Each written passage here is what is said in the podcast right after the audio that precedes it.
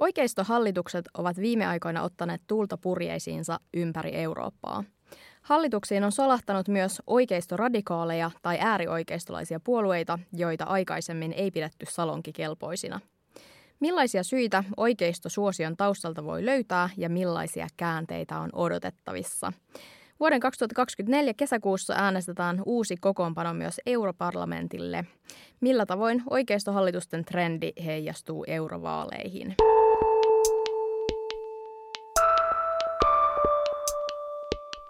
La storia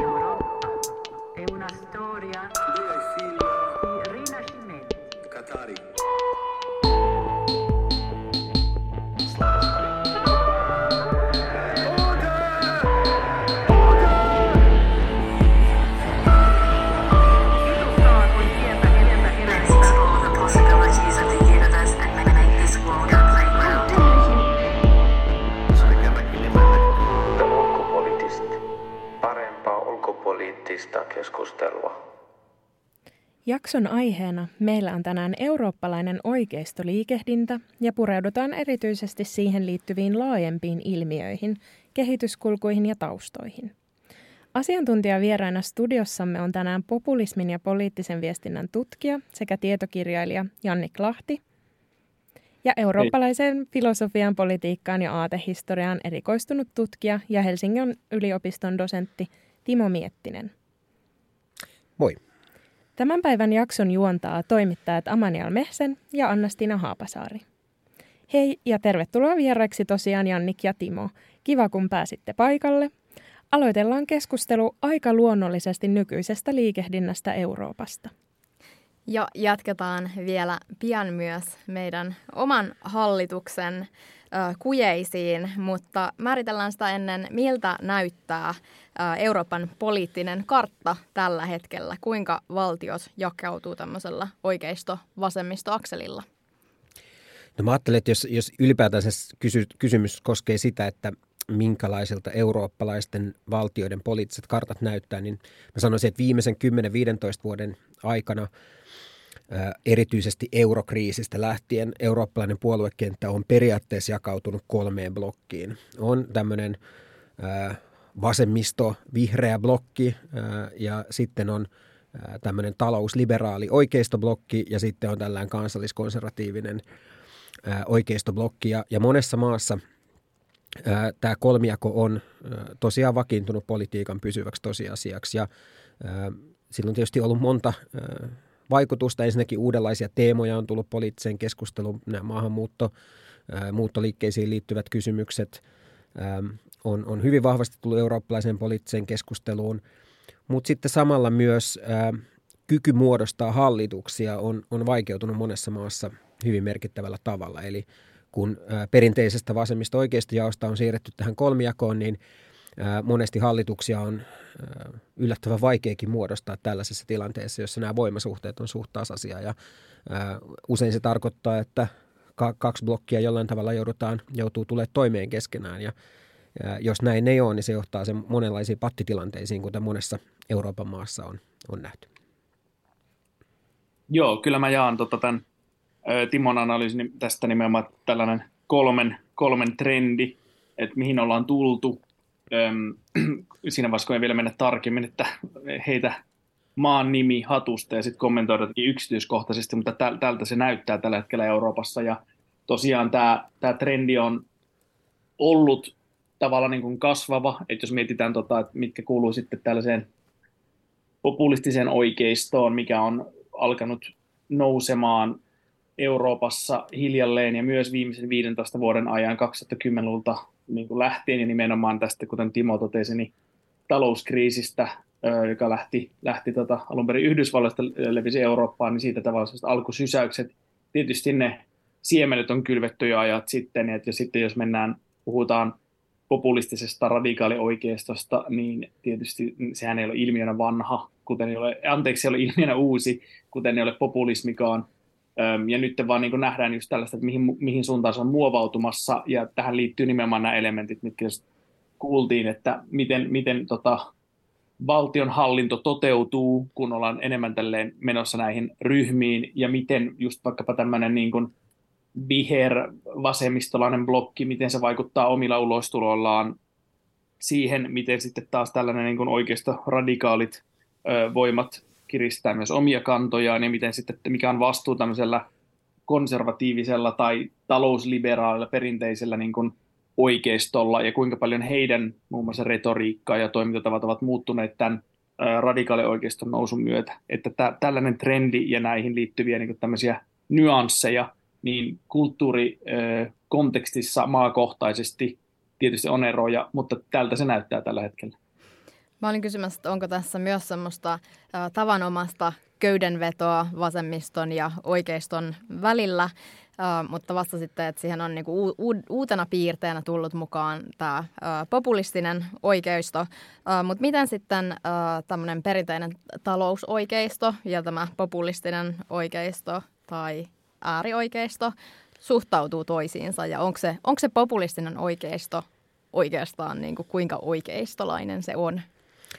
No tästä tietysti mennään hyvin niin kuin perustaviin kysymyksiin siitä, että mistä jako vasemmistoon ja oikeistoon ylipäätänsä tulee. itse mä nyt ajattelen sitä, että et, et, et seuraan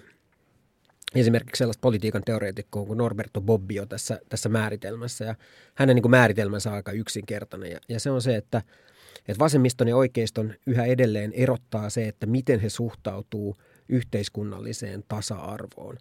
Ja, ja siinä, missä oikeisto puolueet perinteisesti tai oikeistolainen ajattelu perinteisesti hyväksyy ää, eriarvoisuuden joko ää, lähtökohtana tai ainakin jo, jollain tavalla sen systeemin lopputuotteena tai välttämättömänä osana, niin ää, vasemmistossa yleisesti suhtaudutaan tämän tyyppiseen eriarvoisuuteen torjuvasti. Ja sitten siinä on kaikenlaisia niin kuin nyanssieroja sen välillä, että keskusta-vasemmisto ehkä saattaa sitten hyväksyä suuremmat tuloerot tai varallisuuserot kuin, kuin sitten ää, radikaalimpi vasemmisto, mutta tämä on musta se perinteinen, perinteinen jako. Ja jos me ajatellaan tätä oikeista populismia tai radikaalioikeistoa, niin ää, kyllä vaikka Suomen tapauksessa Riikka Purra on, on määritellyt itsensä fiskaalikonservatiiviksi ja hänen musta yhteiskuntapoliittinen ajattelunsa edustaa tämmöistä ajatusta työntekoyhteiskunnasta, jossa tietysti perusajatus ää, on varmasti semmoinen, minkä moni voi jakaa se, että ihmisen pitäisi tulla omalla, omalla työllään toimeen ja, ja näin edelleen. Mutta että mä sanoisin, että tässä, tässä suhteessa hänen ajattelunsa on oikeistolaista siinä mielessä, että siinä kuitenkin äh, hyväksytään äh, melko suuretkin äh, erot yhteiskunnallisessa äh, todellisuudessa tai, tai tuloeroissa ja näin edelleen. Ja, ja mä että tämä on kuitenkin se niin kuin perustava, perustavanlaatuinen kysymys, joka sitten vielä, vielä erottaa oikeistoa ja vasemmistoa ja mikä sitten liittää tämän radikaalimman oikeiston tai oikeistopopulismin tähän perinteiseen talousoikeistoon. Ja toki tota, tässä on hyvä muistuttaa kuuntelijoita ja itse meitä kaikkia tässä keskustelussa myös, että äm, puhutaan, puhutaan sattuneesta syystä enemmän nimenomaan oikeistopopulismista tai äm, äärioikeistosta – sen takia, että se tavallaan on trendannut enemmän ja on näkyvämpää ihan myös, kun katsoo Suomea tavallaan tässä nyt käytiin alkupuheenvuorossa läpi, että mikä on, niin kuin, mikä on niin kuin, tavallaan niin kuin, um, state of affairs Euroopassa ja Suomi ei ole tässä mikään poikkeus, tietynlaisia omia nyansseja, kuten puhuttiin maa-kontekstista, on olemassa, mutta sitten pitää aina muistuttaa, että on tietysti olemassa myös erilaisia populismin muotoja, muun muassa um, Italiassa on hyvin erilaisia populistipuolueita ollut samaan aikaan samassa hallituksessakin, ja sitten tietysti on vasemmistopopulismi. Tästä aina kysytään myös näiden samojen yhteiskunnallisten ilmiöiden seurauksena, mitä just käytiin tuossa läpi, että on myös Syriza Kreikassa, Podemos tota, Espanjassa, ja tämä vaan lausun tähän tällaiseksi niin kuin, porkkanaksi kuuntelijoille, jotka usein niin haastaa sit tutkijoita kuitenkin, että miksi te puhutte vain oikeisto, tota, oikeisto-populismista, siitä puhutaan ihan hyvistä syistä, mutta sit toki sitten puhuttaisiin enemmän vasemmistopopulismista myös, kun sen aika on, ja se on ilmiönä nousee enemmän kartalle, mutta se on silti hyvä mainita, että sitäkin tietysti on. Tästä määrittelystä päästäänkin sitten ehkä vähän itse tähän toteutumiseen tällä hetkellä. Moniin Euroopan maihin on viime vuosina valittu oikeistolainen hallitus. Miksi teidän mielestä nämä oikeistohallitukset saa jalansijaa Euroopassa? Ja voidaanko mielestänne puhua jopa trendistä? No jos mä nyt lyhyesti aloitan, niin mä ajattelin, että tässä on kuitenkin useampia syitä, että se miksi esimerkiksi Unkarissa ja Puolassa nämä oikeistohallitukset on pysyneet vallassa jo aika pitkänkin aikaa, niin tämä selitys on jonkin verran erilainen kuin sitten vaikka Saksan tapauksessa tai Espanjan tapauksessa tai, tai Suomen tapauksessa. Ehkä sitten niin kuin yhteistä aika monelle länsi-eurooppalaiselle maalle on kuitenkin tämä, tämä niin kuin pitkään käynnissä ollut talouden rakennemuutos, äh, joka on sitten nostanut monessa maassa tämän tyyppisiä poliittisia voimia et, et, esiin, jossa sitten korostuu esimerkiksi kansakunnan yhtenäisyyden ajatus, jo, jo edellä mainittu työntekoyhteiskunnan merkitys, ajatus siitä, että jokaisen pitää tulla omillaan toimeen, niin kyllä mä ajattelen, että se talouden rakennemuutos on siellä se keskeinen eteenpäin ajava, ajava voima ja ylipäätänsä työväenliikkeen hajannus. Se, että ikään kuin tämmöinen mm, palkkatyöläisten kollektiivinen ajattelu tai jonkinlainen kollektiivinen tahdonmuodostus niin on, on selkeästi jäänyt, jäänyt vähemmälle huomiolle. Ja, ja, ja tässä tota, ikään kuin ajat on vaikeita, niin, niin tota, kyllä usein tämmöiset yhtäältä talouskonservatiiviset ajatukset, mutta sitten myös tämmöiset niin kuin, osittain kansakuntaan tai etniseen kollektiiviin tai yhteisöön liittyvät asenteet ja asiat niin nousee samalla tavoin esiin. Joo, juuri näin. Tota, Tämä on todella hyvä kysymys, että on myös erilaista populismia, että on semmoista vähemmän ehkä radikaalia semmoiseen nationalismiin ja etnisyyteen puuttuvaa oikeistopopulismia ja tällaista, tällaisia tota, puolueita tai voimia äänestävät ihmiset saattaa äm, olla halukkaampia äänestämään silloin nimenomaan, kun yhteiskunnassa on tällaisia taloudellisia epävarmuustekijöitä, mutta sitten taas kun nähtiin, niin kuin nyt nämä, nämä tota 2008 asuntokupla Yhdysvalloissa, mikä puhkissa levisi eurokriisiksi sitten tota, Eurooppaan asti, niin siinä näkyy tietysti sellaista, se herätteli sitten myös niin kuin sen talo, sellaiset poliittiset seuraukset herätti myös tätä vasemmistopopulismin nousua, mutta sitten taas oli tämä niin kutsuttu maahanmuuttokriisi 2015, niin ei voida tietenkään erottaa näitä toisistaan, vaan se siihen päälle sitten saattoi radikalisoida tavallaan, tai jotenkin oli sitä sitä tavallaan kysyntää semmoiselle radikaalimmillekin äärioikeistolaisille näkemyksille nimenomaan liittyen tällaiseen rajat kiinni ja tota, oman maan etu ensin. Hyvillä argumenteilla joskus ja hyvin sitten tota, ihmis, ihmis tota, oikeuksia polkevinkin argumentein ja nimenomaan sitten kun palataan tähän, että mitkä ne argumentit ja todellisuudet on eri maissa, niin ei voida sanoa, että joo, tämä, tämä vaikka 2015 maahanmuuttokriisi jo vaikutti Suomessa näin, mutta sitten on myös ymmärrettävä, että se muun muassa on vaikuttanut eri tavalla Etelä-Euroopan maissa, jotka on ollut sitten monella lailla vuodesta toiseen etulinjassa niin sanotusti maantie- maantieteellisistä syistä johtuen hoitamassa näitä kriisejä, ja, ja sitten Euroopan unionin ja Dublin-säännön tämä tämä tota, monella lailla täydellinen epäonnistuminen, niin sitä on myös käytetään eri lailla keppihevosena. Niin tämä selitys nyt vaan sen takia, että vaikka voisi olla samoja juuri, söi, juuri syitä, että miksi se menestyy tai miksi ovat alkaneet menestymään, niin tietysti eri maissa ne tulee eri aikoihin ja välillä myös populistipolitiikot kopioivat äm, toisen maiden poliitikkojen tällaista menesty, menest, äh, menestynyttä taktiikkaa, vaikkei se oikeastaan niin kuin täysin äh, tilastojen valossa olekaan loogista. Ja ehkä vielä niin kuin se toinen, toinen niin kuin narratiivi, jonka tähän voi lisätä, on tämä kansainvälisen järjestelmän murros. Eli, eli ajatus siitä, että ähm, kun tota, on näitä isoja äh, globaaleja ongelmia, niin meillä on aika paljon tämä kansainvälinen järjestelmä ja, ja, ja siinä käytetty puhetapa mennyt sen tyyppiseen suuntaan, jossa merkittävätkin vallankäyttäjät, vallanpitäjät, suurvallat – haluaa esiintyä jollain tavalla uhreina, joita, jotka kokee, että tämä kansainvälinen järjestelmä on luonteeltaan sellainen, että se ei, ei hyödytä juuri meidän maata. Ja, ja sen takia niin kuin ikään kuin oma kansa pitäisi taas laittaa etusijalle. Ja tämä on ehkä sellainen piirre, joka sitten monesti yhdistää tällaisia, ainakin retorisella tasolla, tämmöistä niin kuin kansallismielistä ja, ja sitten kuitenkin tällaista niin kuin perinteisempää oikeistoa. ja vetoaminen jonkinlaiseen kansalliseen etuun, kansalliseen yhtenäisyyteen, oma, oma kansa ensin ajatteluun ja, ja, ja se, että et, tota, et, et ikään kuin vasemmistoa syytetään siitä, että uhrataan jollain tavalla globaalille yhteistyölle tai globaalille kehitykselle tämä kansallinen etu. Pohdin myös sitä, että kun puhuttiin tästä oman maan etusijalle laittamisesta, niin toisaalta niin kuin tämä eurooppalainen konteksti vielä tässä globaalimmassa kontekstissa, että maailmanpoliittinen tilanne on, on kiristynyt ähm, ja myöskin niin kuin suurvaltapolitiikka, niin onko tämä seurausta myöskin sit siitä, että mihin me laitetaan Eurooppa-kartalle suhteessa sitten suurvaltoihin?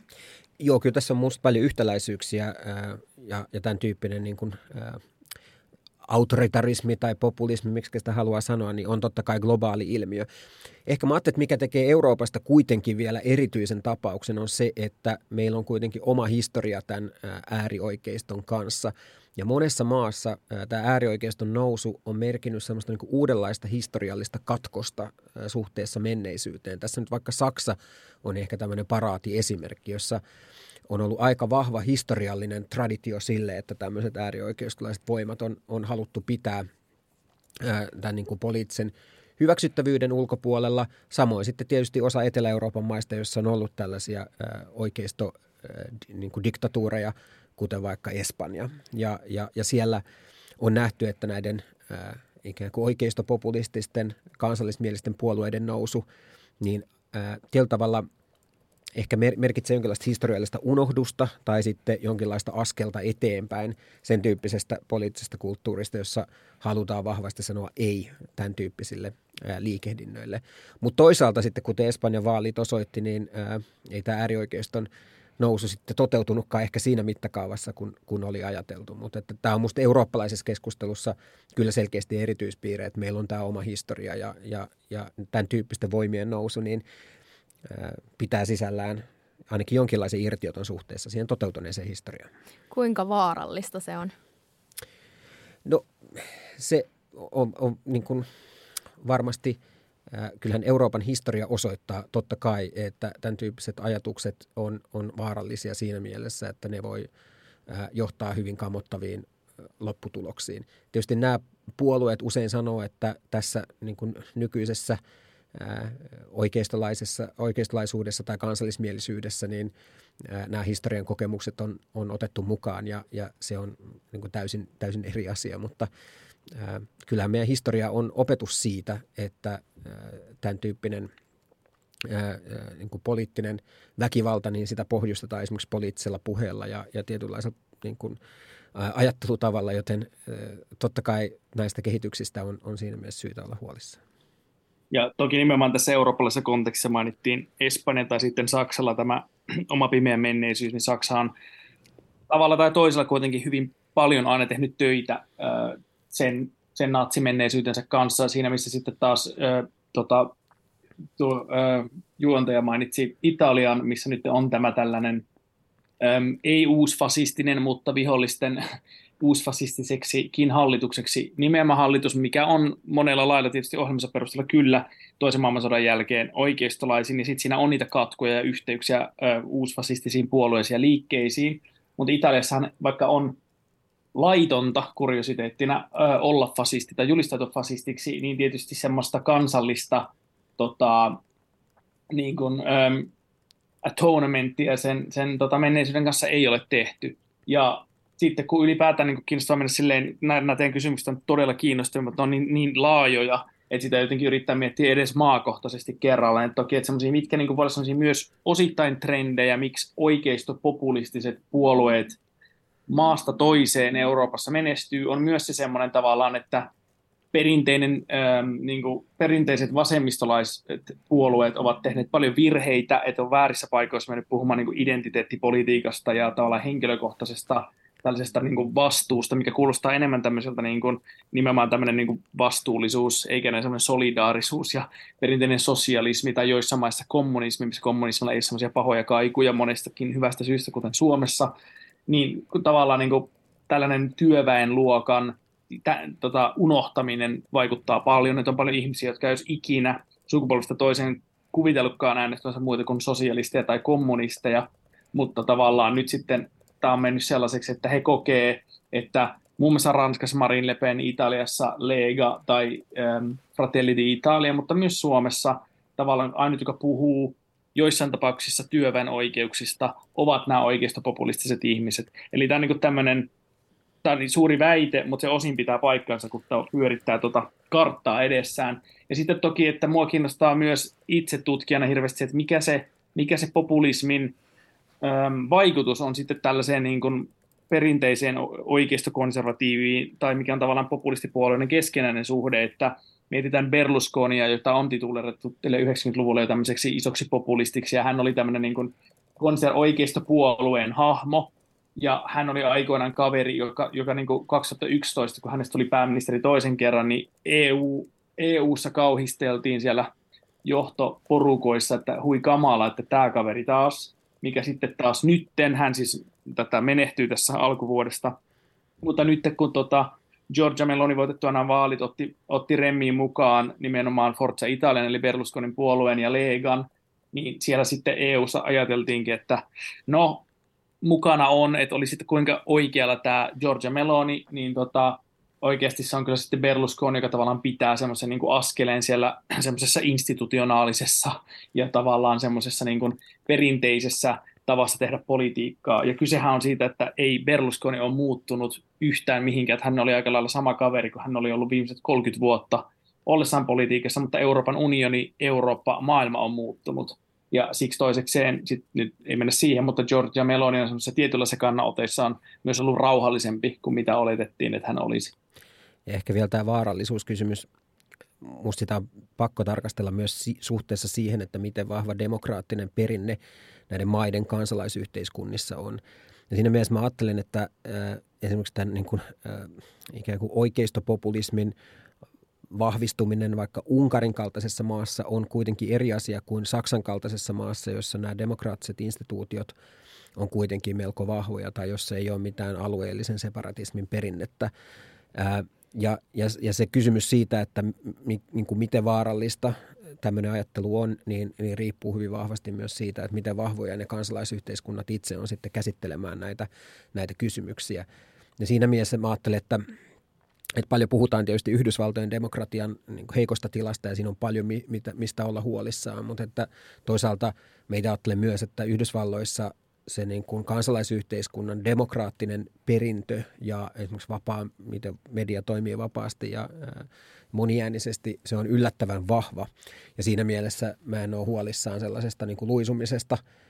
ainakaan minkäänlaiseen totalitarismiin siinä kontekstissa, toisin kuin sitten ehkä jossain maassa, jossa tämän tyyppiset instituutiot ei ole niin vahvoja. Hmm. Joo, mä, jos vielä tuohon voi kompata, mä olen samaa mieltä, että tämä on tämä siis kiinnostava ikuisuuskysymys, että onko hyvä paha populismi ylipäätään, ja tietynlainen populisminhan terve osa länsimaista demokratiaa, populismin överit on sitten taas huono juttu, ja äm, sitten just tämä, mitä Timo tuossa totesi, että jos me arvioidaan, minkä takia, minkälaista on oikeasta populismi, mitkä on ne syyt äänestää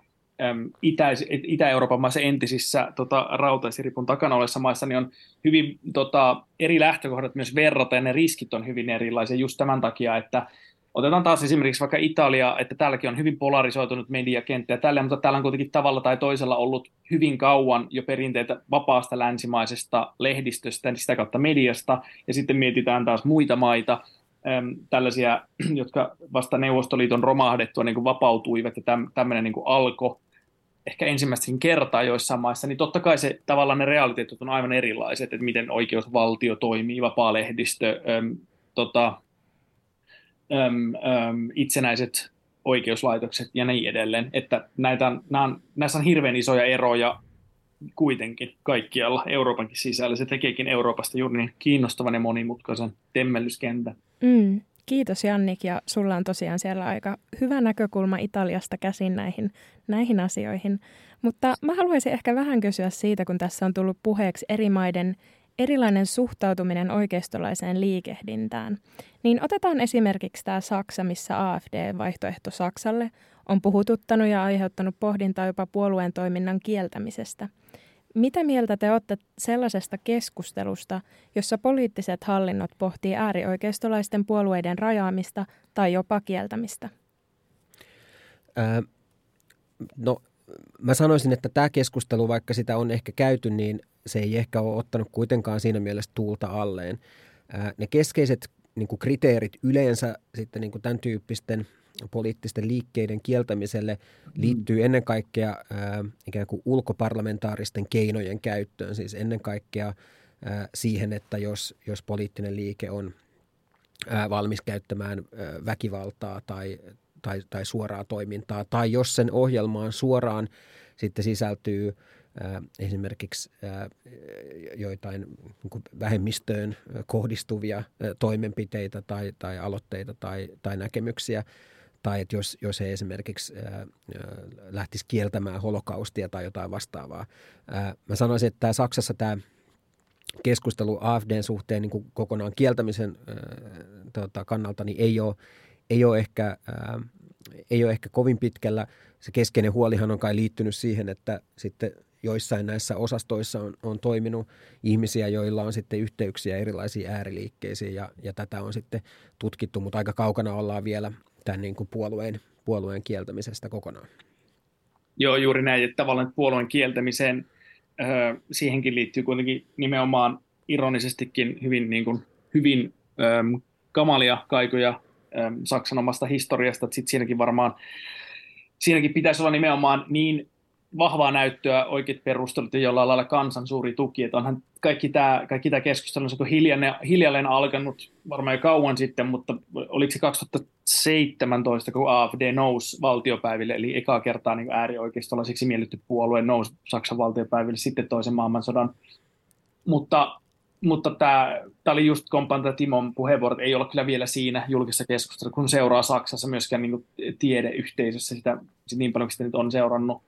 ja mediaa, mutta sitten ylipäätään tämä liittyen tähän hyvä paha ja mitkä on niin populistisen radikaali ö, oikeiston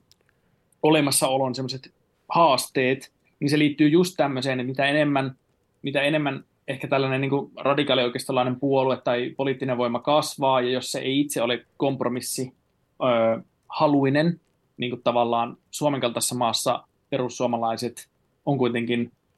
harrastaa reaalipolitiikkaa, eli kyllä heillä oli tällä, että he voivat mennä erilaisten puolueiden kanssa hallitukseen, mutta sitten, tota, koska Suomessa on sellainen perinne myös siitä, mutta sitten tämä tällainen, että ruvetaanko boikotoimaan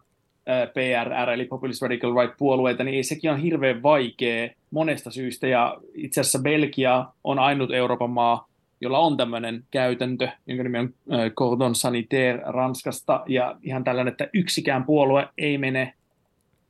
PR-puolueen kanssa hallitukseen. Se on semmoinen muiden puolueiden välinen herrasmies-sopimus. Mutta se on ongelmallinen siitä, että pienellä tasolla, e, että sitten tämä PRR-porukka maassa kun maassa voi tällaisen niin herrasmies-sopimuksen takia uhriutua ja osoittaa nimenomaan, saada oikeutuksen sille, että katsokaa, että meidät on suljettu ulkopuolelle. Plus sitten käytännössä nimenomaan, että se heidän, se heidän olemassaolonsa kuitenkin tulee edustuksellisessa demokratiassa siitä, että heitä on äänestetty ja löytyykö sitten tämän herrasmiessopimuksen tehneiden puolueiden välillä tarpeeksi yhteistä poliittista liimaa muodostaa toimintakykyisiä hallituksia, jos just nimenomaan mietitään Suomessakin, että ei perussuomalaisia tämän puolue, siis tämän edellisen huhtikuun vaalituloksen jälkeen, niin ei niitä voi noin vaan ohittaa myöskään, eikä semmoistakaan koalitioa voi rakentaa uskottavasti juuri silloinkin, kun taloudelliset kysymykset on todella paljon pinnalla,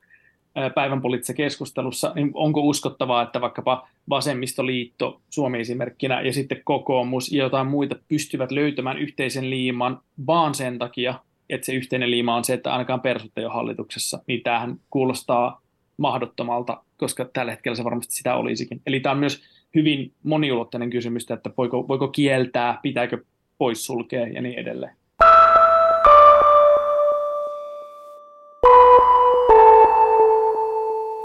Kuuntelet The Ulkopolitistin podcastia, jossa keskustelemme tänään äärioikeistosta Euroopassa ja Suomessa. Vieraana meillä on Timo Miettinen ja Janni Klahti. Suomen uudella hallituksella on ollut, miksi me sitä kutsuttaisiin, kivikkoinen, tuskaisa, tuskastuttava, äh, vaikea seurata joka tapauksessa on ollut tämä alkutaival. Sitä on varjostaneet perussuomalaisten ministerien ja kansanedustajien rasismikohut ja erinäiset kytkökset esimerkiksi uusnatsistiseen liikehdintään. Tämähän on ylittänyt uutiskynnyksen myös ulkomailla ja tuonut Suomelle kyseenalaista mainetta. Ähm, aihe on nostattanut kysymyksiä myös hallituksen toimintakyvystä, joka joutuukin pian testiin alkaneen istuntokauden myötä. Ähm, nyt me äänitetään tätä jaksoa torstaina, mutta huomenna perjantaina on äh, luottamusäänestys hallitukselle. Ja kun tämä jakso tulee lauantaina ulos, niin tämä, tämä äh, luottamusäänestys on jo käyty. Ähm, julkisessa keskustelussa on puitu myöskin sitä, että onko perussuomalaiset äärioikeistolainen puolue. Olet myös Janik osallistunut tähän keskusteluun jossain määrin. Ähm, haluatko aloittaa tästä, että millaisia erilaisia määritelmiä äärioikeistolle, äärioikeistolle on Suomessa ja jos tähän niin kuin, jotenkin määritelmään rykelmään myös, myös toisi radikaalioikeiston ja laitaoikeiston, niin kuinka nämä eroavat toisistaan? äärioikein, nämä, nämä termit menee helposti suomen kielellä sekaisin, koska sitten on olemassa niin kuin the far right on semmoinen yleistermi englanniksi, mutta sitten on extreme right, ja yleensä nähdään, että extreme rightiin kuuluu tämmöiset niin kuin Italias Casa Pound tai sitten muissa maissa tällaiset niin kuin organisaatiot, äärioikeistolaiset organisaatiot, jotka eivät edes pyri parlamentaarisesti muuttamaan yhteiskuntaa, vaan he vaan nimenomaan turvautuu niin tota, väkivaltaan ja poliittiseen terroriin, ja heillä voi olla yhteyksiä sitten niin tällaiseen far-right radikaalioikeistoon, mutta populistiset radikaalioikeistopuolueet, kuten perussuomalainen puolue, niin kyllä kaikissa virallisissa tota, äm, ulostuloissaan ja niin edelleen kaikki poliitikot ovat sitoutuneet parlamentaarisin keinoin tehdäkseen, tekevät politiikkaa parlamentaarisin keinoin. Eli tässä on niin tämmöinen jako, että pitää olla hirveän tarkka, mistä puhuu, koska nämä ymmärrätte, että nämä menee nämä nämä tota, termitkin sekaisin ihan tämmöisellä niin perustasolla jo. Perussuomalainen puolue nyt on monella lailla äm, kategorisesti populistinen radikaali puolue, mutta totta, totta kai sitäkin voi sitten pilkkoa silleen tavallaan osin, että ovatko, ovatko sekin, että vähän miten se määritellään. Jos me ruvetaan ottamaan yksittäisiä poliitikkoja, niin joiltakin löytyy retoriikan ja poliittisen viestinnän tasolla näitä, ja sitten taas toiselta tota, saman puolueen porukalta ei löydy. Eli tämä ei ole ikinä semmoista niin kuin 1 plus 1 on 2 todella selkeää, mutta että kategorisesti äm, Euroopan näyttämöllä äm, akateemisissa piireissä, ä, toimittajan piireissä, niin kyllä populistinen radikaali oikeasti on semmoinen perhe Euroopassa, mihin perussuomalaiset hyvin selkeästi kuuluu. Mitä mieltä olet, Timo? Äh, no mä ajattelin, että näistä termeistä, niin varmaan niin tämä laitaoikeisto on suomalaisessa kontekstissa se maltillisin ja ehkä siinä äh, usein puhutaan semmoisesta perinteisestä oikeistopopulismista, jossa on sitten sanotaan yleisesti ehkä kansallismielisiä elementtejä, maahanmuuttokritiikkiä ja näin edelleen. Ja sitten toisella päässä spektriä on, on tämmöinen niin joku radikaalioikeisto tai äärioikeisto, miten se nyt äh, haluakaan määritellä, jossa sitten ehkä keskeisenä on tämä ulkoparlamentaaristen keinojen käyttö, on vaikka omia turvallisuusjoukkoja tai, tai, tai jotain vastaavaa. Mutta oikeastaan ehkä mielenkiintoisinta on, on meidän näkökulmasta se, että mitä siinä välissä tapahtuu ja mitkä ne on ne ää, sen tyyppiset poliittiset liikkeet, jotka ää, ei nyt välttämättä muodosta jotain omia SS-joukkoja, mutta sitten ei, ei ole myöskään pelkkiä maahanmuuttokriittisiä toimijoita. Esimerkiksi sellaiset, jotka – kyseenalaistaa äh, niin kuin vapaan median toiminnan, jotka kyseenalaistaa oikeuslaitos, äh, oikeuslaitoksen äh, toiminnan tai legitimiteetin jollain tavalla, jotka lähtee murentamaan tällaisia niin kuin kansalaisyhteiskunnan instituutioita tai, tai, ottaa, tai tekee niistä pilkkaa sellaisella tavalla, joka on omiaan syömään – syömään näiden kannatusta tai, tai hyödyntää omassa viestinnässään sit sellaista disinformaatiota, valeuutisointia, joka, joka ei sitten oikeastaan pyrikään, joka ei niin kuin operoi ollenkaan totuuden rekisterissä, vaan jossa sitten keskeisintä on oman viestin läpituonti tai oman mielikuvan synnyttäminen. Ja, ja tämä on ehkä se, sitten se alue, missä, missä niin kuin käydään sitä, sitä määrittelykamppailua myös suhteessa perussuomalaisiin. Että on selkeää, että vaikka niin kuin varmasti Markku Jokisipilä sanoisi, että puolueohjelmasta ei suoraan löydy tämmöisiä tavoitteita, mutta kyllähän sitten, niin kuin, jos katsoo tiettyjä puolueen toimijoita, miten he, ää, minkälaista viestintää he harjoittaa, niin kyllä sitä voidaan sanoa, että siinä on tällaisia elementtejä, joissa tämmöisiä niin kuin kansalaisyhteiskunnan instituutioita pyritään jollain tavalla murentamaan. Ja se on minusta ehkä se kiinnostavin, kiinnostavin keskustelu ää, tämän, tässä niin kuin hyvin laajalla, laajalla spektrillä. Miten me nähdään tämä ekstremististen äärioikeistoliikkeiden suhde puoluepoliittiseen äärioikeistolaisuuteen. Eli kuinka suuri liikkumatila ja valta äärioikeistolaisuudella on puolueiden sisällä? Ja jos me voidaan vielä tarkentaa sitä vähän, niin millaista se myöskin on ja miten se suhtautuu sitten vaikkapa tämmöisiin avoimen uusnatsisiin liikkeisiin, kuten vaikka Suomessa tämä äärioikeistolainen skinheadeihin kuuluva Crew 38? No tässäkin on varmasti monenlaista suhdetta ja tämä ei ole tietysti vaan pelkästään oikeiston yksinoikeus siinä mielessä, että vaikka Pohjois-Irlannissa ää, niin kuin Sinn puolueella on, on historiaa tällaisesta niin kuin ääritoiminnasta, mutta he tietysti poliittisella kartalla sitten sijoittuu hyvin, hyvin vasemmalle. Ja, ja, ja sitten tota, miten se historia nyt on mennyt, on, on niin, että vähitellen tämä ääritoiminta on, on saatu jätettyä pois pois puolueesta, mutta se on silti ikään kuin se historiallinen konteksti, josta tämä liike on noussut. Ja tavallaan Melonin puolueessa on vähän sama, että nämä oli niitä Mussolinin perillisiä toisen maailmansodan jälkeen, josta sitten tämä Fratelli-puolue on, on tietyllä tavalla noussut kuitenkin siten, että ää, tämä Mussolinin ajan ää, väkivaltakoneiston ihannointi ja näin edelleen on, on, on niin kuin vähitellen ää, jäänyt pois ja, ja sitten siitä aatteesta on jäänyt jotain muuta jäljelle. Ehkä sitten tietysti niin kuin Suomen tapauksessa, mä en tiedä mitkä, mitkä ne kaikista relevanteimmat linkit on. Ehkä perussuomalaisten yhteydessä varmaan on puhuttu yhteyksistä tähän Suomen sisuun, joka nyt ei varsinaisesti ole mikään miten sanoisi, ääriliike, mutta jonka tavoitteet on, on kuitenkin sillä tavalla enemmän kansallismielisiä kuin, kuin perussuomalaisilla,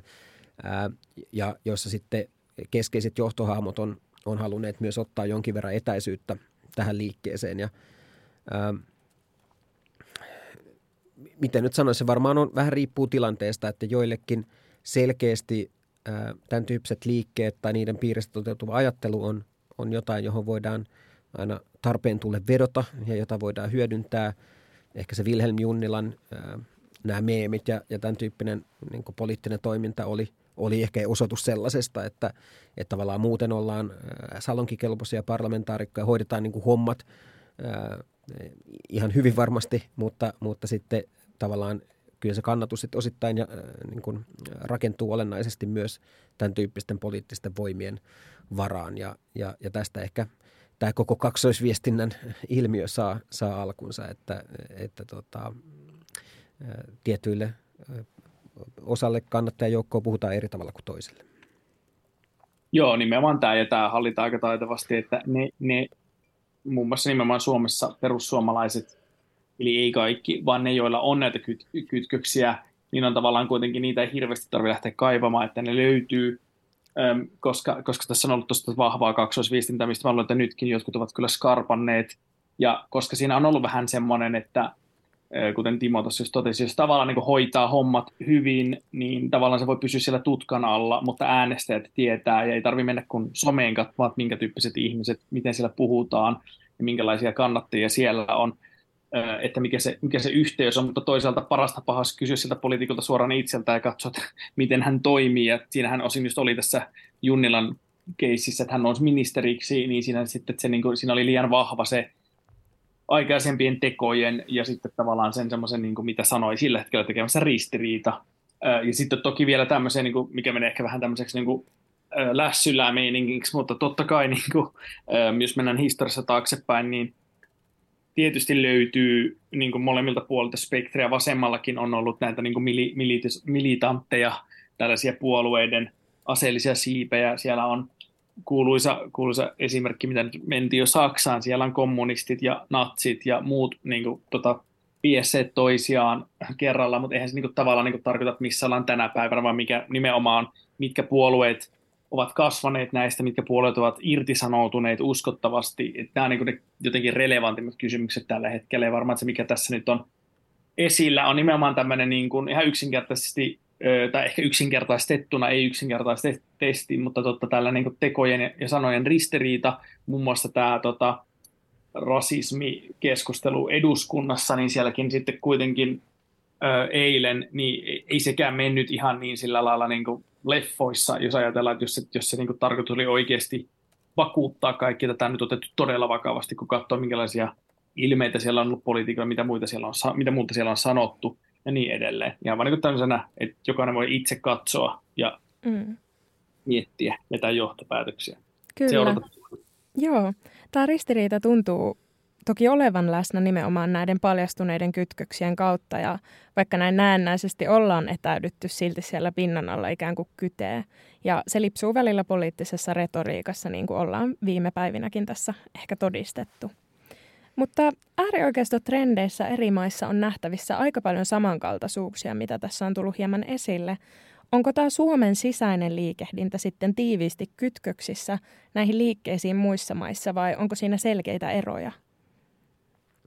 No mä sanoisin, että se niin kuin suhde ei ole mikään erityisen tiivis. Että varmasti niin kuin yhteyksiä on esimerkiksi ruotsidemokraatteihin.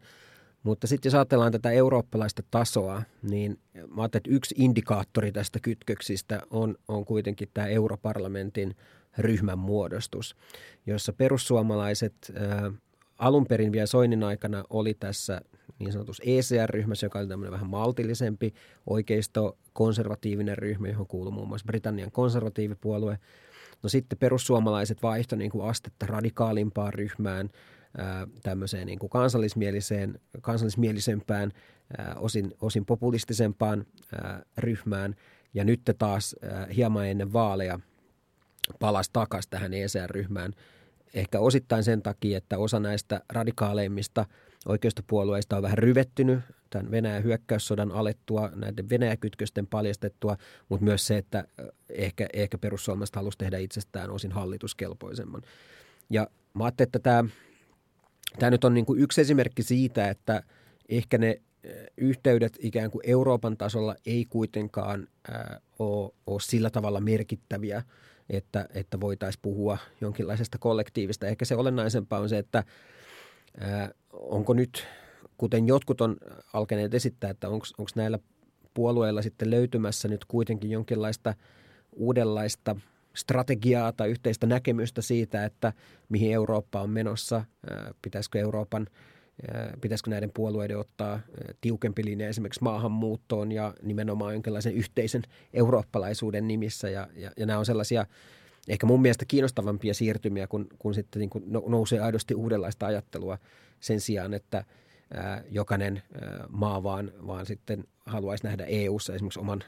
oman keskeisen vihollisensa, kuten ehkä aikaisemmin, aikaisemmin oli. Joo, tässä on tosi kiinnostava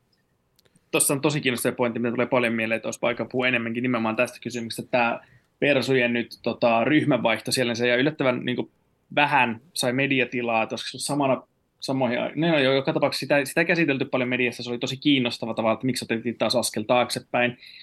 tavallaan semmoisen niin radikaalisuudessa, niin vähemmän radikaalin EU-tasolla, ja ähm, jaan tota, Timon näkemyksen siitä, että ei se semmoinen yhteis, semmoinen niin tavallaan bondailu ole oikeasti hirveän vahva, että se on varmaan oikeasti konkreettisimmillaan juuri näinkin ruotsidemokraattien kanssa, mutta sitten se niin kuin, ulospäin totta kai viestitellään nyt, kun on ollut näitä tämmöisiä 2016 niin sanotusti oli populismin vuosi, kun oli Brexit ja Donald Trump ja tota, sitten äm, 2019 EU-vaalit, mistä ilmeisesti on tarkoitus nytkin puhua niin tulevista vaaleista, niin tota, oli semmoinen vähän niin kuin, että nyt populistien taktiikka tälleen niin kuin, ollaan kaikki niin kuin, äm, oman silleen niin kuin ä, nationalistisesti oman maan, oman maan tota, etuja ajamassa, mutta kuitenkin tälleen internationalistisesti, että populistit kaikki yhdessä, että oli paljon tällaista, niin kuin, että Steve Bannon joka esittelyä kaipaa, niin oli tulossa Eurooppaan, teki semmoista kiertuetta, mitä hän niin koulutti eurooppalaisia populisteja, oli tällaisia tota, happeningejä, missä oli Huhtasaarta, Orbán, kaikki niin usual suspects, Salvini, Marine Le Pen, missä otettiin selfieitä, hengailtiin, Geert Wilders Hollannista, tälle niin näytettiin, että me ollaan hyvää pataa ja nyt taktiikka muuttuu, että nyt ei enää vastusteta EUta silleen niin perinteisesti, että vaan nyt niin mennään suomalaisittain jytkyllä sisään ja muutetaan EUta sisältäpäin. Tämä oli vähän niin kuin semmoinen niin kuin populistisen internationaali, mitä tietenkään oikeasti ole olemassa, niin semmoinen vahva viesti. Ja Italiassa oli tällainen tota, hylätty luostari, minkä niin kuin, tämä tällainen iso organisaatio, joka Steve Bannon oli takana, halusi niin kuin vuokrata tällaiseksi populistikouluksi, mutta se hanke kyllä kaatui, mutta siis oli paljon tällaista niin kuin sitä momentumia, mutta se oli tosi myös pinnallista, koska siis jos mennään ihan tällaisen niin kuin populismin perusmäärittelyihin tähän niin kuin perusasioiden äärelle taas kansa, miten tärkeää se on, ja tavallaan, että populistiset puolueet usein on semmoisia, ne ei ole yhden miehen liikkeitä tai yhden naisen liikkeitä, mutta niissä on semmoinen vahva johtaja, vahva keulakuva, niin se ei myöskään tavallaan sovi siihen semmoiseen niin kuin kansainväliseen niin kuin, yhteistyöhön niin, niin hienosti, kun se ehkä haluttiin myydä. Eli tässä on tämmöinen, että näitä elementtejä on, niitä ei pidä yleen katsoa tai ohittaa, silloin kun näkee, että tämmöiset kuuluisat julkispopulistit niin kuin hengailee yhdessä, mutta palatakseni just tähän, että jaan Timon analyysin siitä, että ei se kuitenkaan ole semmoinen mikään vahva bromance tai bondi, että se on vähän niin kuin semmoista niin kuin poliittista viestintää ja showta, mutta se ei oikeasti ole niin vahva, että populistit ei niin kuin soittele toisilleen viikoittain ja sille me hengaa johonkin ja saa asioita sillä lailla eteenpäin, kuin miltä se olisi ehkä näyttänyt. Tässä puhuttiin vähän europarlamentin sisäisestä liikehdinnästä ja muutoksista, niin mitä te luulette, tuleeko tämä oikeistohallitustrendi ja siihen kytkeytyvät poliittiset liikkeet ja niiden suosio näkymään sitten näissä ensi vuoden tulevissa europarlamenttivaaleissa? No mä ajattelen, että yksi keskeinen kehityskulku kyllä liittyy siihen, että kyllä nämä osa näistä puolueista on löytämässä niin uutta tarkoitusta itselleen nimenomaan jonkinlaisesta yhteiseurooppalaisesta identiteetistä. Eli jos ne aikaisemmin oli pelkästään kansallismielisiä puolueita, joille EU oli yksi keskeinen vihollinen, niin kyllä se keskustelu on nyt enemmän kääntynyt siihen, että EUn pitäisi nimenomaan toimia vahvemmin esimerkiksi Afrikasta tulevan muuttoliikkeen pysäyttämisessä. Ja se, että ei minkäänlaista – kiintiöjärjestelmää tai ei minkäänlaista vastuujakojärjestelmää pidä Eurooppaan kehitellä, niin on kyllä yhdistänyt näitä puolueita. No se, mikä sitten näitä erottaa, niin on oikeastaan nämä tekijät, joista jo vähän aikaisemminkin puhuttiin, se, että tämä Venäjän hyökkäyssota on selkeästi tehnyt joistain puolueista hyvinkin, hyvinkin kyseenalaisia, ja sitten heillä on myös jonkin verran eri, eri näkemyksiä – esimerkiksi tota, Ukrainan tukemiseen, asevientiin, tämän tyyppisiin kysymyksiin, jo, joissa sitten ne jakolinjat voi näkyä. Ehkä toinen kehityskulku on myös se, että et, et tietyllä tavalla ehkä europarlamentissa ja eurooppalaisessa politiikassa on, on myös tullut uude, uut, uutena ilmiönä tämmöinen niin pyrkimys kohti keskustaa, että nyt, nyt tota, aika monessa maassa kuitenkin niin – on, on myös nähtävissä vähän niin kuin vastakkaista trendiä, että, et, ja, ja varsinkin EU-politiikassa, että semmoinen niin kuin ikään kuin keskustalaisuus tai, tai sentrismi ää, niin, niin tota, näyttää vetoavan moniin ja, ja se on se agenda, jolla, jolla sitten näissä euro, europarlamenttivaaleissakin luultavasti ratsastetaan. Joo, mä olen samaa mieltä, että tavallaan, että oli, oli se näin tai ei, että vasemmalla ollaan yhtä radikaaleja kuin oikealla, mutta tavallaan että se tuntuu siltä, että nyt olisi kysyntää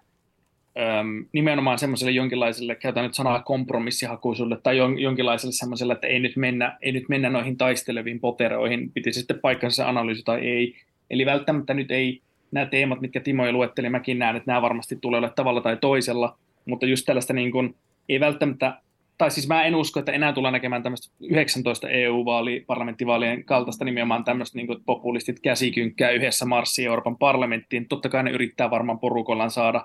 tota, niin kuin mahdollisimman hyvän potin, mutta semmoista niin kuin, eh, tällaista eh, hurmoksellista yhteishenkeä, niin sellaisia elementtejä en ole vielä näkemässä, että, että hirveästi on maailma muuttunut, vaikka paljon samaa niin edell- sitten edellisten vaalien, vaan niin kuin neljässä puolessa vuodessa. Ja nimenomaan sitten tullaan, tullaan niin kuin ehkä on, tulee myös olemaan ehkä yllätyksiä luvassa. Tai sitten voi olla vaan niin tälle, että nyt mennään sillä, mikä tällä hetkellä status quo, että nyt, nyt on kuitenkin tota, tämä, tämä Venäjän sota Ukrainassa kuitenkin jakaa myös nimenomaan sitä populistileiriäkin, oikeistoradikaalista populistileiriäkin kuitenkin jonkin verran, että sekään ei ole sillä lailla yhtenäinen porukka. Mutta sitten mä voin luulla enemmänkin, että jos sitten mennään semmoiselle mikrotasolle Suomessa, mutta myös muissa maissa, niin tällaiset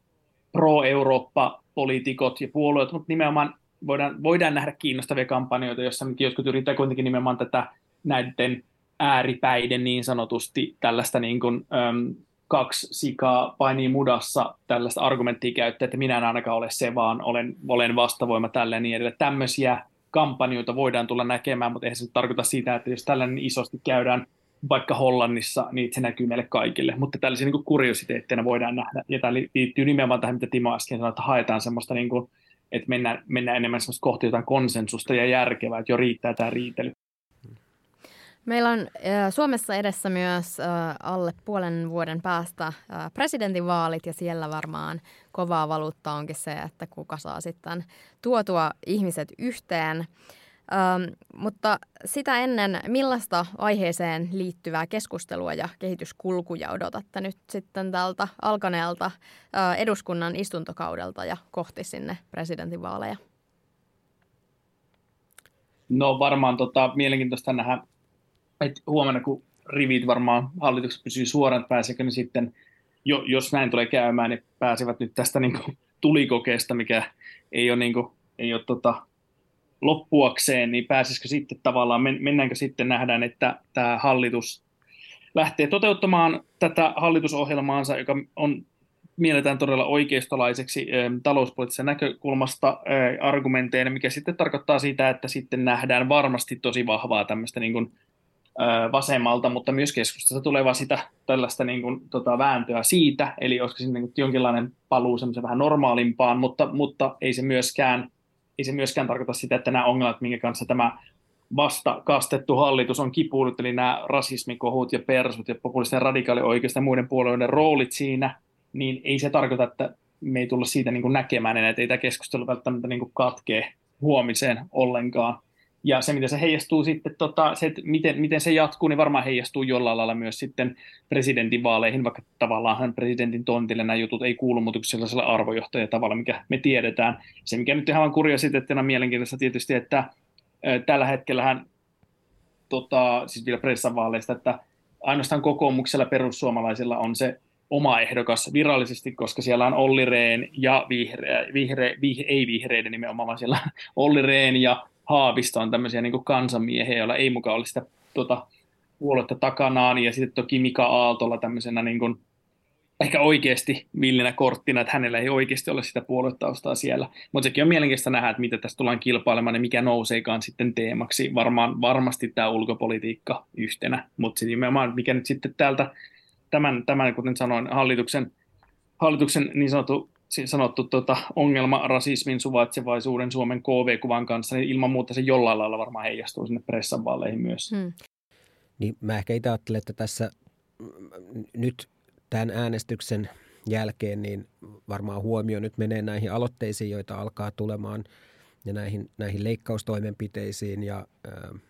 itse ajattelen, että varmaan suomalaista julkisuutta nyt tulee hallitsemaan tämä vastakkainasettelu – ei pelkästään hallituksen ja opposition välillä, mutta myös sitten työmarkkinakentässä, joka luultavasti voimistuu näiden, näiden toimenpiteiden seurauksena. Ja sitten jos ajatellaan, että tämä Suomi, Suomen talouden niin kuin yleinen kuva on menossa huonoon suuntaan, niin varmasti nämä, nämä on sellaisia asioita, jotka, jotka enemmän puhututtaa. EU-tasolla on, on, on totta kai paljon mielenkiintoisia aloitteita, joita mä en kyllä odota, että et, et kukaan niistä kiinnostuu muuta kuin niin kuin pieni joukko asiantuntijoita, mutta esimerkiksi tämä taloussääntöjen uudistaminen ää, on, on tota, nyt komissiolta on tullut esitys ja Saksa on suhtautunut siihen ää, yllättävänkin kriittisesti ja, ja, ja tota, siitä nyt odotetaan, että mihin, mihin suuntaan näitä eu taloussääntöjä lähdetään uudistamaan. Ja ehkä nyt yhtenä, jos saa nyt yhden teeman vielä nostaa, niin kyllähän tämä, ää, mikä EU-keskustelua on, on uudella tavalla sähköistänyt, on tämä Ukrainan ja Moldovan – kandidaattistatus. Ja se on sellainen, joka ilmeisesti nyt komission pitäisi vielä yksi väliarvio tästä julkaista ennen kuin mahdollisesti joulukuun Euroopan neuvoston huippukokouksessa nämä maat voisivat saada virallisen jäsenkandidaatin aseman siten, tai siis siten, että nämä Euroopan neuvosto voisi näyttää vihreää valoa neuvotteluiden alkamiselle.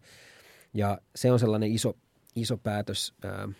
jota kyllä ihan, ihan kiinnostuneena odotan, että saadaanko se siinä, siinä ajassa tota, ää, maaliin, koska sitten se avaisi, avais kyllä taas mielenkiintoisia näkymiä ää, erityisesti EU-politiikan kehittämisen suhteen. No vielä lyhyesti loppuun moni on toivonut ääneenkin,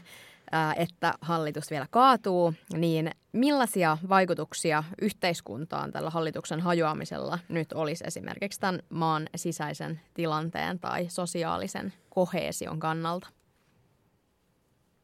Mä luulen, että ylipäätään uskon, että se, ei ole, se on harvinaista Suomessa ylipäätään näin käy, ja sekin, että miten se kaatuu nimenomaan, että ei se, ei se hyvä asia tule ikinä olemaan. Ei se ole hyvä semmoisen jatkuvuuden ja ylipäätään semmoisen, niin kuin, tämä, tämä tämmöinen, niin kuin, että et on aika, pola, on jo, tämä on typerä sanata, että on polarisoitunut meininki, mutta että se vaan edes auttaisi sitä, ja jos hallitus nyt kaatuisi, niin sitten siellä niin on hallituksen sisälläkin, joka nyt enemmän tai vähemmän uskottavasti pystyy pitämään niin rivit suorina sanotaan, ollaan yhtenäinen porukka ja seisotaan ohjelman takana, niin sitten sielläkin alkaa olla semmoista, että syytetään vaan toisia, että ei, se niin kuin, ei siinä mitään hyvää seuraa, vaikka toki ei, siis kaikilla, kaikilla on hyviä huonoja seurauksia tällä niin kuin väsyneesti sanottuna, mutta että en mä, ei se kenenkään etu ole, että se hallitus kaatuisi hirveän sekasoron seurauksena ja nimenomaan se, että kaataako sen oppositio vai, vai voiko siellä oikeasti tulla hallituksen sisälläkin semmoisia, että hallituksen sisällä on puolueita tai tekijöitä, jotka eivät pysty sitten, jotenkin tulee, tulee, tätä, tulee ylitse pääsemättömiä konflikteja, mutta pitää myös olla aika iso, ja sitten ei se myöskään hirveän todennäköistä ole tällä hetkellä. Mutta se ei missään tapauksessa ole hyvä, ja kysyä myös sitä, että miten se hallitus kaatuisi, jos se kaatuisi. Tuleeko se tavallaan sisältä päin, ja senhän se tarvitsee, enemmistöhän heillä on. Se tarkoittaa sitä, että rivit eivät ole suorina siellä, ja yhteistyö öö, ei toimi, koska oppositio ei itsessään pysty sitä hallitusta kuitenkaan kaatamaan. Niin, mä ajattelin, että sillä ei ole suoraa vaikutusta esimerkiksi niin sosiaaliseen kohesioon, että, että niin kuin kaatuuko hallitus vai ei. Että kyllä niin kuin normaali tavallisten ihmisten elämä tietysti jatkuu niin kuin, niin kuin ennenkin. Ehkä olennaisempaa on se, että ää, mit, mitä sitten, että tulisiko ää, tiedetään, että Orpo ilmeisesti on jonkin verran jo keskustan kanssa yrittänyt taas löytää yhteistä näkemystä, mutta se, että riittääkö sitten keskusta, keskusta tota, korvaamaan perussuomalaiset, niin ei varmaan sitten tietysti tämä kysymys SDP-suhteesta, joka oli varsinkin Marinin aikana aika tulehtunut. Nyt, nyt tota, tilanne saattaa olla muuttunut. Mentäisikö uusiin vaaleihin? Se on tietysti hyvin keskeinen kysymys, koska sitten tämä voimasuhteet saattaisi liikahtaa taas, taas uudella tavalla – ja tässä on niin tosi, paljon, tosi paljon kysymyksiä, mutta että ää, kyllä, kyllä mä sanoisin, että jos tämä hallitus nyt pitää kiinni tästä, tästä ohjelmastaan, niin kyllä mä näen, että siinä nämä vastakkainasettelut nyt on, on niin kuin lisääntymässä suomalaisessa yhteiskunnassa ja ää, tässä tota, tu, moni, moni ihminen tota, tulee kyllä ää, kovasti kokemaan esimerkiksi nämä, nämä asumistuen leikkaukset ja ää, vastaavat tota, ikään kuin minimitoimeentuloon ää, kohdistuvat – kohdistuvat leikkaukset? Toki näin subjektiivisesti ihminen, jolla menee huonosti ja ö, olisi hyvä päätös tai ei, mutta tavallaan, että hallitus kaatuisi, nämä jutut eivät, nämä leikkaukset eivät sitten kohdistuisi heihin, käytäisiin uudet vaalit, niin jollekin se olisi hyvä, mutta mä silti uskon siihen, että me ollaan aina sitä niin kuin luullaan helposti ehkä väärinkin, että ollaan murroksen keskellä, mutta kyllä moni asia on Suomessakin politiikassa ja poliittisessa retoriikassa ja viestinnässä, niin kyllä, kyllä tilanne on jonkun, ollaan jonkun uuden äärellä, niin kyllä mä luulen, että että myös se semmoinen, että jos hallitus nyt sitten kaatuisi ja siitä seuraisi, mitä seuraisi, niin kyllä se myös niin kuin, tavallaan lisäisi panoksia, olisi vähän bensaa liekkeihin, mutta toisaalta voidaanko, voidaanko siitä kuitenkaan säästyä, että sitten tulee tavalla tai toisella esiin. En mä, en mä usko, että kansalaisyhteiskunta tai mitenkään tässä mitään, niin kuin, ei, mitään suurta ja kamalaa tule tapahtumaan, mutta ei se välttämättä tee hyvää semmoiselle poliittiselle ilmastolle ylipäätään sille, että jos Suomen valtiolla ja Suomessa on tiettyjä haasteita ja asioita, jotka täytyy hoitaa, tälle niin yksinkertaisesti sanottuna, niin ei se tietenkään auta sitä, että jos tavallaan päättäjät ovat hirveän, hirveän niin enemmän, enemmän niin kuin, ö, ei poteroituneita, mutta tavallaan niin kuin luottamus ei ole korkealla, kannetaan vanhoja kaunoja, mutta toisaalta voidaan olla Suomessa myös optimistisia, että aina, aina on kuitenkin ö, tota, löydetty konsensusta ja uusia, uusia kokoonpanoja löytynyt, mutta toki nyt mennään asioiden edelle, koska hallitushan voi todella hyvin ja huomenna nähdään, miten käy. Kyllä. Tähän on ehkä hyvä lopetella. Meillä vähän, vähän venähti näistä voisi puhua vaikka kuinka pitkään. Kiinnostavaa keskustelua ja tämä varmasti jatkuu tämän jakson jälkeenkin useilla tahoilla. Kiitos vielä tämän jakson asiantuntijoille Janni Klahti ja Timo Miettinen. Kiitos. Kiitos paljon. Kiitos kutsusta. Kiitos.